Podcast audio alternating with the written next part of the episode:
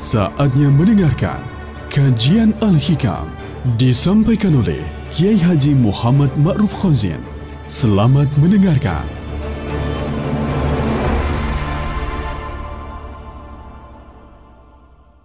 Mitra Muslim yang dirahmati oleh Allah, kita akan melanjutkan tadi, yaitu nikmat apa saja yang kemudian oleh Allah akan ditanya ada sebuah hadis yang diriwayatkan oleh Imam At-Tirmidzi dan beliau menilai hadis ini sebagai hadis yang hasan.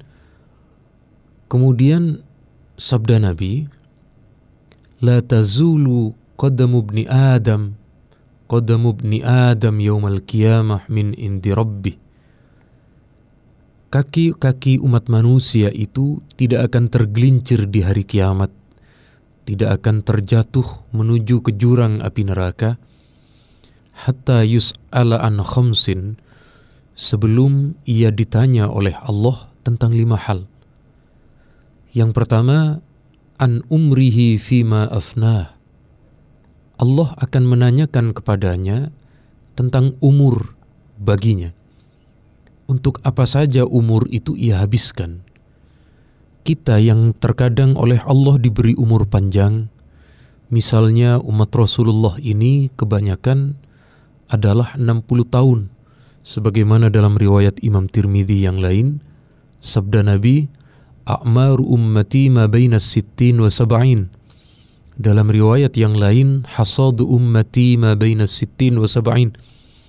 Kebanyakan masa panen umatku, masa gugur umatku, adalah antara usia 60 sampai 70 tahun. Maka kalau kemudian kita ini memiliki umur panjang, maka Allah akan menanyai umur itu untuk apa saja. Imam Al-Ghazali di dalam kitab Bidayatul Hidayah, beliau memberi sebuah gambaran kalau usia kita sepertiga hari untuk tidur, kita kan ada 24 jam. Kalau sepertiga harinya itu tidur, yaitu 8 jam, kemudian kita diberi umur oleh Allah sepanjang 60 tahun, maka sepertiga umur kita itu untuk tidur. Maka kata Imam Ghazali, orang yang umurnya 60 tahun, dia gunakan waktu untuk tidur itu 20 tahun. Jadi usia 20 tahun itu untuk tidur. Kenapa? Karena dalam kesehariannya dalam 24 jam dia 8 jam untuk tidur. Jadi sekali lagi kalau kemudian cara kita cara kita menjadikan tidur kita itu berkualitas ibadah, maka kita niati tidur kita itu untuk ibadah.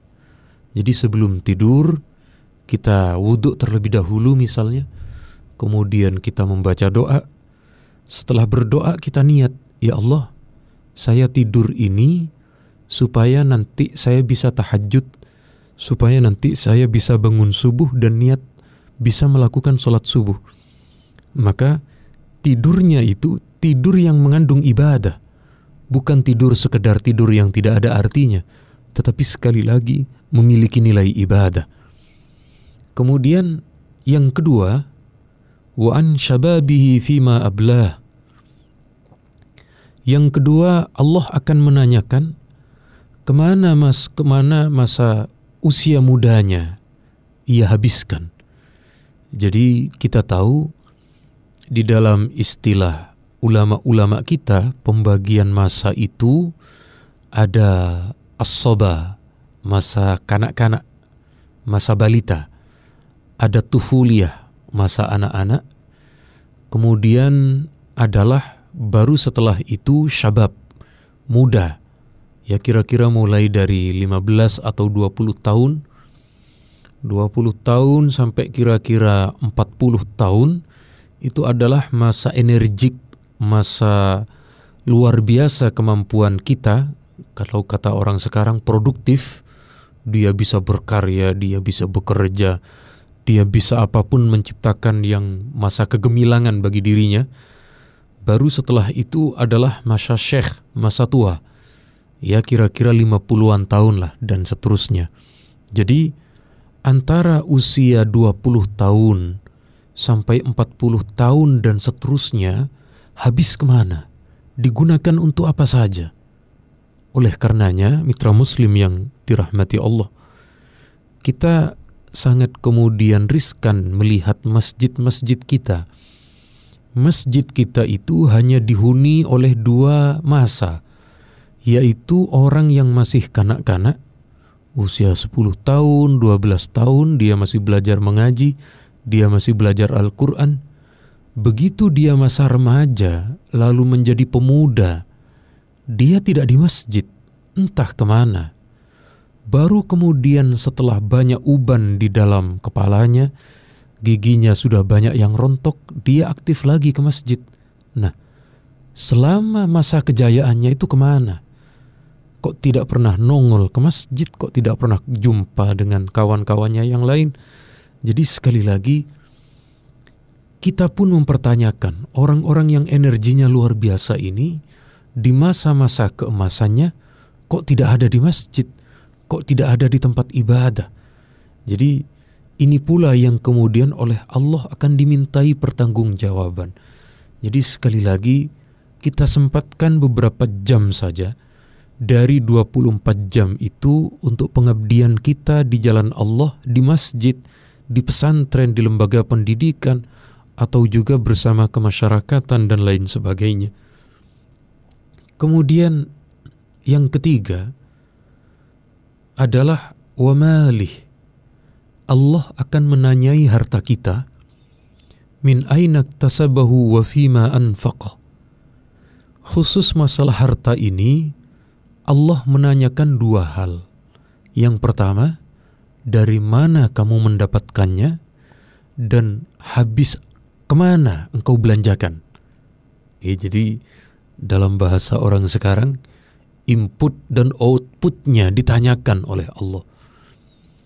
Kalau cara pengeluarannya itu adalah halal untuk nafkah keluarga, untuk membantu masjid, untuk infak, untuk sadaqah, insya Allah ini aman dari pemeriksaan esok di akhirat.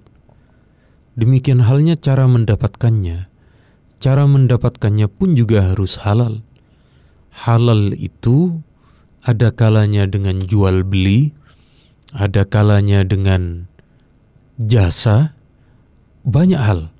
Oleh karenanya, ulama-ulama kita di dalam kitab fikih itu ada yang namanya bab secara khusus kitabul buyu, bab jual beli, bab yang berkenaan dengan masalah pendapatan. Mulai dari jual beli, mulai dari juga sewa menyewa, kemudian juga yang namanya pegadaian, menggadaikan, meminjamkan, dan juga hal-hal yang lain yang juga ada hubungannya. Dan yang terpenting di sana, ketika kita kemudian mendapatkannya dengan cara yang halal, tidak ada penipuan, tidak ada riba, tidak ada yang dirugikan, dan kemudian yang dijual itu dibenarkan secara syarak dan juga cara-cara yang lain yang penjelasannya bukan di wilayah dunia tasawuf tetapi ada di ranah ilmu fikih.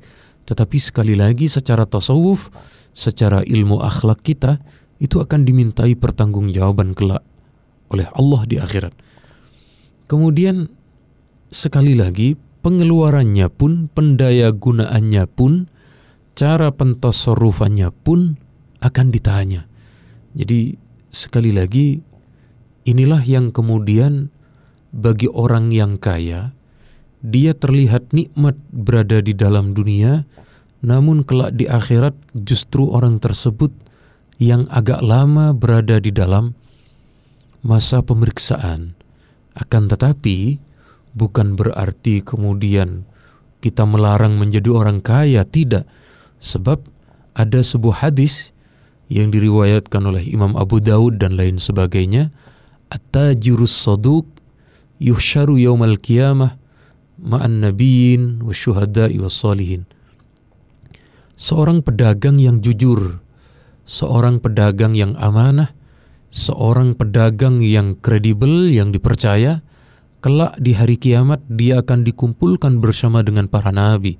Nah ini, jadi sekali lagi Islam mengajarkan kita pun untuk menjadi kaya karena motivasinya asalkan kita jujur, asalkan kita bisa dipercaya oleh orang ketika mendapatkan amanah, maka sekali lagi saat itulah di akhirat kita akan dikumpulkan dengan para nabi.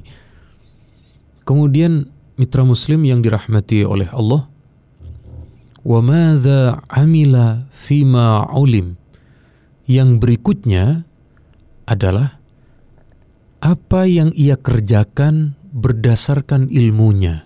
Ini Masya Allah. Ini bukan hanya bagi Anda, tetapi kita pun semuanya akan merasakan beratnya ini. Yaitu, terkadang banyak di antara kita yang berdasarkan ilmu memiliki pengetahuan. Akan tetapi, banyak kemudian ilmunya tidak diamalkan. Jadi, sekali lagi, ini juga menjadi sebuah hal yang berat yang kemudian setiap kita tahu tentang suatu ilmu, kita amalkan. Banyak di antara kita yang tahu tentang anjuran beristighfar, tetapi tidak dibaca sama sekali. Ada anjuran untuk melakukan sholat duha, malah bermalas-malasan tidak mengamalkan dan dia justru mengamalkan tidak berdasarkan ilmunya. Dia mendapatkan ilmu yang begini wajib, justru yang haram yang dikerjakan. Ketika agama yang ia ketahui mengajarkan, misalnya tolong-menolong, justru menyakiti orang. Ini namanya dia beramal. Dia melakukan sebuah perbuatan yang bertolak belakang dengan ilmu yang ia ketahui. Jadi sekali lagi mitra muslim yang dirahmati oleh Allah, kelima hal ini tadi yang masalah harta itu adalah tiga dan empat. Karena harta itu yang ditanya adalah ke mana, apa, bagaimana cara kita mendapatkan dan ke mana kita menggunakannya. Jadi sekali lagi, lima hal ini kemudian perlu kita perhatikan betul agar bagaimana diri kita dalam masalah dunia ini, dalam masalah pendapatan kita, kemudian kesehatan kita, waktu longgar kita, dan dalam banyak kenikmatan yang lain, kita kemudian menggunakannya dengan sebaik-baiknya, di schedule, di, di jadwal dengan rapi. Jadi sekali lagi, agar tidak ada waktu yang kemudian terbuang sia-sia, agar kemudian kesehatan kita itu tidak terlewat begitu saja, agar harta yang kita miliki itu memang benar-benar bermanfaat bagi kita, sebab sekali lagi hidup ini tidak cukup di dunia ini, tetapi justru dari dunia inilah Allah mengawali kehidupan kita setelah awalnya dulu di alam ruh dan juga di alam kandungan. Dari alam inilah kemudian kita melanjutkan ke perjalanan alam berikutnya mulai dari alam barzakh, alam kubur, alam akhirat hingga kemudian menuju ke dalam surga Allah. Mitra muslim yang dirahmati oleh Allah sekali lagi kita kemudian akan melanjutkan kajian kitab hikam dengan makalah Imam Ibnu Athaillah yang berikutnya setelah kita menyimak pariwara berikut ini. Baru saja anda mendengarkan kajian Al-Hikam disampaikan oleh Kiai Haji Muhammad Ma'ruf Khozien. Terima kasih Anda telah mendengarkan.